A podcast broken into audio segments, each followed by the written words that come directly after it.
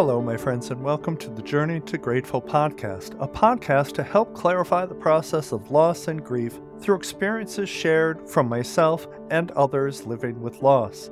I'm your host, Tim Begonia, and this is show number 112. In this podcast, I will review the many common myths of grief to help you better prepare for the road ahead. You are invited to join this community and share your story to help others better understand grief how it affects us moving forward, and how best to navigate its difficult path.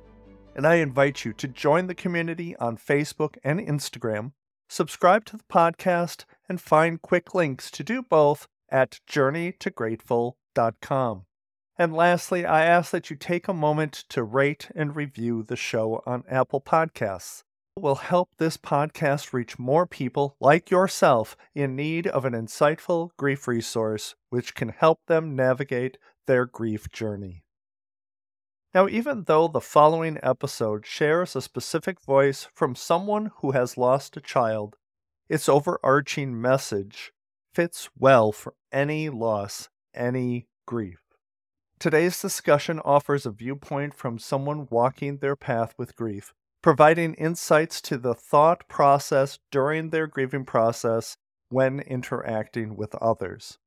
Ultimately, their words will allow us to better understand the specifics of what is going on inside of someone's grief on a daily basis.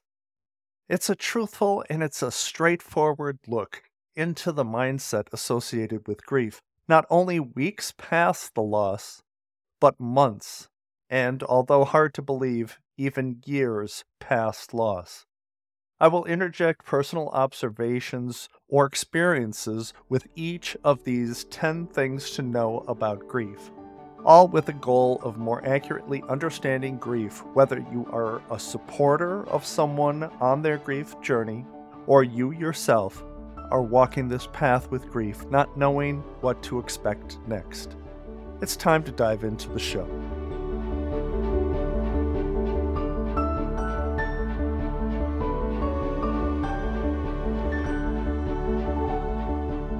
I cannot begin to imagine everything that goes along with the loss of a child. And I need to clarify this immediately because for me, since the loss of my wife in 2020 and what life has been for myself and our family, all the difficult struggles with our grief, the messiness of life tipped on its end, and that all encompassing feeling of great loss most every day, to apply that to apply what I know about grief to the loss of a child, no matter what age, is a daunting task. I would like you to all understand that I am not personally speaking of grief associated with the death of a child from a place of experience, but instead from the view of the supporter of a few people I know who have lost a child. And I believe that most every parent will have these same thoughts and feel the way that I do. You see, I can understand in a very limited manner the devastation of that kind of loss, and at the same time, never truly being able to understand it. Not really. So, moving into this episode, I would like to share with you a writing which was presented to me and written by an unknown author. And its title was simply 10 Things to Know.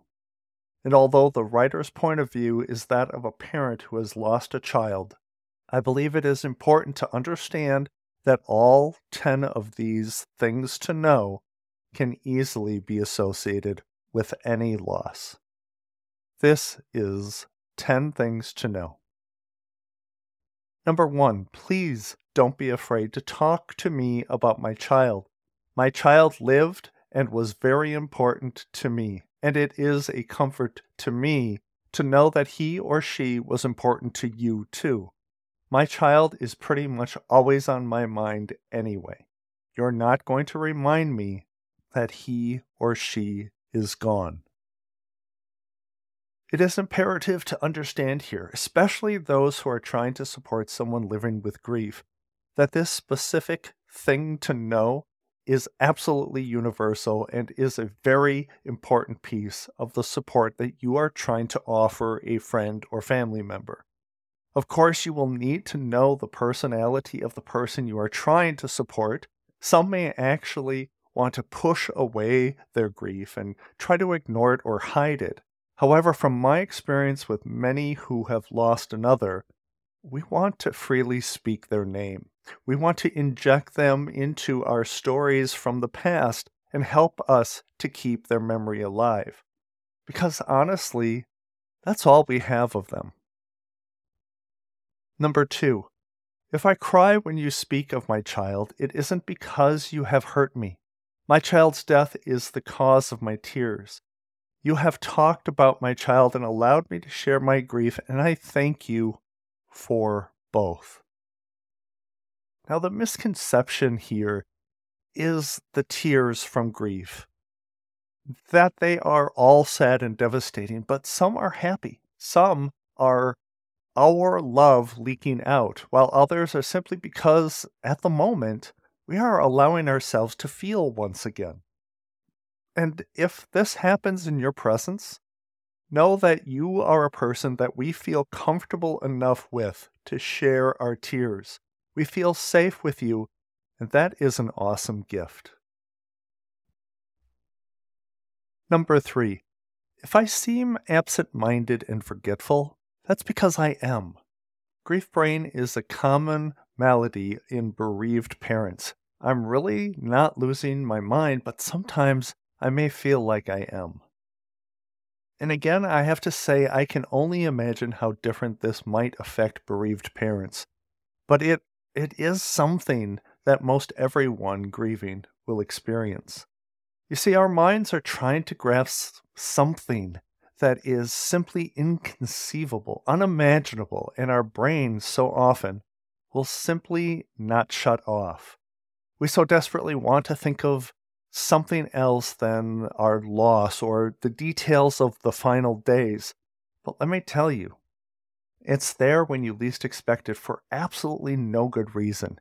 Even now, after three years, I experience snapshots of the last days and that is more frustrating than you might imagine.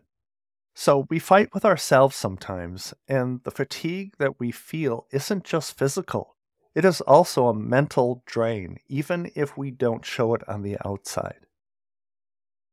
Number four, please don't expect my grieving to be over in six months or even a year. The early months may be the most traumatic for me, but please understand that my grief will never fully end until the day I am reunited with my child in heaven. And although it may sound strange, I don't really want my pain to completely go away. It helps me feel connected to my child. Now, this one, as you may know from other ex- episodes, is one of the greatest myths of grief. Simply put, grief has no end. And remember, grief has been explained as love with no place to go. And if that is true, which it is, by the way, then understand this. My love for my wife, or child, or brother, or grandfather, or friend does not end because they are no longer here. Thus, our grief will not either. And number five, when you ask me how I'm doing, that's a really hard question for me to answer. I will probably tell you I'm fine or I'm doing okay, but neither of us has enough time for me to fully and accurately answer that question. The last part of this point is a hidden gem that I would like you to walk away with. So please put it in your pocket and reference it when you come to this point with a friend you are trying to support. Now, although we can't accurately answer that question, let me tell you, we'd like to sit with someone and try, if only as a way to help ourselves. Here's why. Let me explain it this way.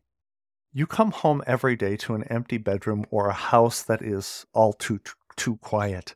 And we are fortunate if we have someone on a daily basis to share that within our life, a spouse or a significant other. But if we don't have that, if we've lost someone, we rarely have the ability to discuss in depth any of it. A priceless gift you can give your friend is to be that friend who says, I'd like to spend time with you and just talk about what you are experiencing, no matter how long it takes. Because sometimes we not only want to talk about things, but sometimes we need to talk about things. Number six, please excuse me if I seem rude at times. Sometimes I just don't have the emotional stamina to participate in small talk and keep the smile on my face. I may just have to check out for a while. This is a great thing to know, and here's why. From my point of view, of course. Since the loss of my wife, I admit I've been fighting a cynical attitude at times. I look at certain things happening around me in the everyday world, and I sometimes shake my head thinking to myself, do you see how unimportant that is in the scope of life? Whatever you're complaining about, whatever you're droning on and on about, whether it's a silly argument or someone focused on something so insignificant, but seems to be making such a big thing about it. And I'm screaming in my head, it's not a big deal. I believe that is what the writer might be referring to here. Sometimes we just like to shout to the mountaintops how ridiculous something sounds because we've lost an entire person, our person.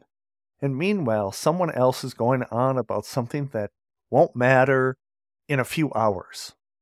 I guess our new perspective on life, because we're more focused and clear, sometimes just we just don't have the time to take in something insignificant at the moment. Number seven, please don't tell me you understand or that you understand how I feel. Unless you have lost a child, you cannot understand how it feels. I pray that you will never know how I feel. I'm sure you might know what I will say about this. And of course, I won't ever say I understand what it's like losing a child because I've lost a wife and that is different. Although we might have some similar experiences with grief in general, it's not comparable, and I won't pretend ever that it is. To tell someone you understand is very disingenuous. So let's just stop saying that. And instead, maybe admit that you have no idea, but you would like to help in any way you can. And maybe that's a cup of coffee and being that someone that they can talk to. Number eight, being a bereaved parent is not contagious, so please don't shy away from me. I need your support now more than ever.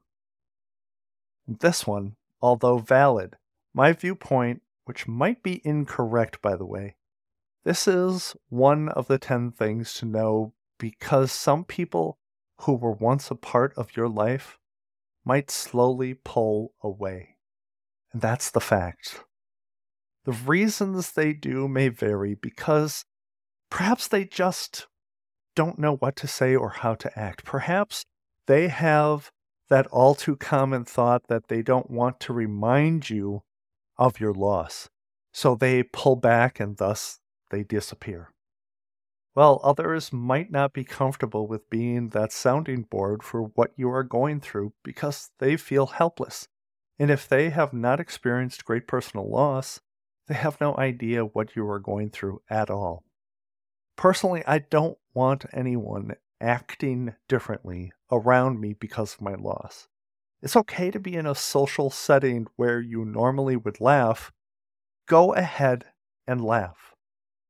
I'm not able to yet, perhaps, so I will be able to someday, but at least I'm there and I'm trying. So let me try with you. If I'm around you, I'm comfortable trying with you around. Understand? Number nine. You may see me struggling emotionally sometimes, but this is just me trying to survive. This does not mean that I have lost my faith. For a variety of reasons, anywhere I am or anything I'm doing anymore is just a very emotional place to be. But I'm trying. When it comes to struggling emotionally, I want everyone to understand one important aspect about this thing to know. So often our emotions are right at the surface.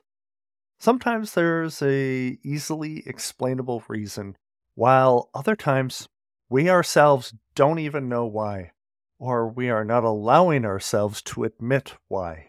Either way, I think you understand. Now, the author also states for a variety of reasons. And this is spot on, and if you don't know this yet, our emotions can bubble up from the most random or insignificant thing. Now, here's a story I'd like to share with you. Back in 2011, Colleen and I lost a very good friend of ours who had passed quite unexpectedly. Actually, it was one of Colleen's best friends. And she and her family had moved to Belgium the year before, and we were fortunate enough to have the chance to visit them once they got over there. And what a wonderful time and wonderful memories we have of that trip. Weeks after her passing, the funeral, and this new normal we had been faced with, I walked across the street from my work to grab some lunch at a grocery store. While walking the aisles, I ran across a display of Belgium waffles, and I broke down. It caught me completely off guard as I wiped tears from my face in the aisle of the grocery store. This is a symptom of struggling emotionally, where any reason at all might bring those emotions right to the surface. So understand we are trying the best that we can. And finally, number 10. Please understand that the loss of a child changes a person. When my child died, a large part of me died with him or her. I am not the same person that I was before my child died, and I will never be that person again. Listen to that again. I am not the same person that I was before my child died. I can only imagine the truth of that statement. And this is an unbelievably powerful statement, and one that can actually be said for many people living through any sort of grief. I can say with certainty, I am not the same person I was before Colleen died. I can't be. As the author says, a large part of me died with her. I am forever changed. And just as I had been forever changed once she came into my life, her loss has changed me as well. It has redefined me, and every day since her death, I have been trying to redefine who I am now that she's gone. It truly seems we are forever attempting to re identify ourselves because, in many small ways, we've actually lost ourselves as well. This episode shares an important list of the 10 things to know about grief. Although, from the viewpoint of the loss of a child, each point here is spot on and a priceless piece of the grief puzzle, no matter who you may have lost. To have lost someone, anyone, is to have lived through something that you never thought you would have to, but something you must find a way through, somehow, in some way, and it is not an easy path on a daily, weekly, monthly, or yearly basis. To have lost a child is simply unimaginable and has many unique and complicated facets of which I know I can't fully understand. But to help support someone who has, we will need to better understand where they are coming from, what their daily mindset truly is, and why they react to our help or our conversations with them the way that they do. This list can certainly help us. And if we are that person living with grief, we need to identify for ourselves what we are going through and why. That is the first step in the process of moving forward, providing a better understanding for ourselves on how we can emerge from this all when it oftentimes feels as though it's an impossible task. And lastly, we all need to take steps forward, identifying the ways in which we can and will choose to redefine ourselves, now that a piece of us is gone.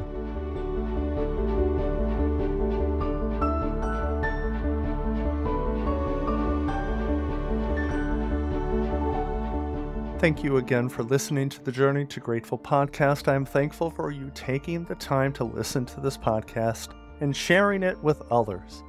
I encourage you to stop by the community on social media, share your own story and insights on grief, and join our family in helping others on this path. Head on over to journeytograteful.com slash community to find ways to join the conversation and make a difference through your story. And while you're on the site, sign up for my bi monthly newsletter designed to provide you inspiration and motivation. And if you would like a more personal connection, I invite you to contact directly with me via email, tim at journeytograteful.com. But let's not stop there. Why not give me a call, leave me a voicemail, or text me anytime? Yes, you can actually text the number 262 298 2428. That's 262 298 chat. And lastly, help me build this community, broaden my reach, and support my mission by reviewing this show and telling others why you listen over at Apple Podcasts. I've provided for you a leave a review button at journeytograteful.com on the homepage and the podcast page. Your support of this podcast through your comments is a powerful thing that you can do today, and I thank you. Here's a thought I'd like to leave you with as we settle into the new year. It is possibly a new mindset for some and a reminder for others on one way we can take a step forward to view our grief in a slightly different light. It comes from Dr. Seuss, and it is one of my favorite quotes that I reference often when I need to adjust my mindset, my attitude. Don't cry because it's over, smile because it happened. And I truly hope we can find many reasons to smile because we have been fortunate enough to have had that person, that love, as a great part of our lives. Know this strength will come if you can find a way to be grateful for your memories, all of the memories that you have. Thank you again, my friends, for joining me today. Let me know your thoughts on today's episode or any previous episodes. And for those who are walking on their path with grief, I hope you find a way to walk confidently on your journey to grateful. Bye bye.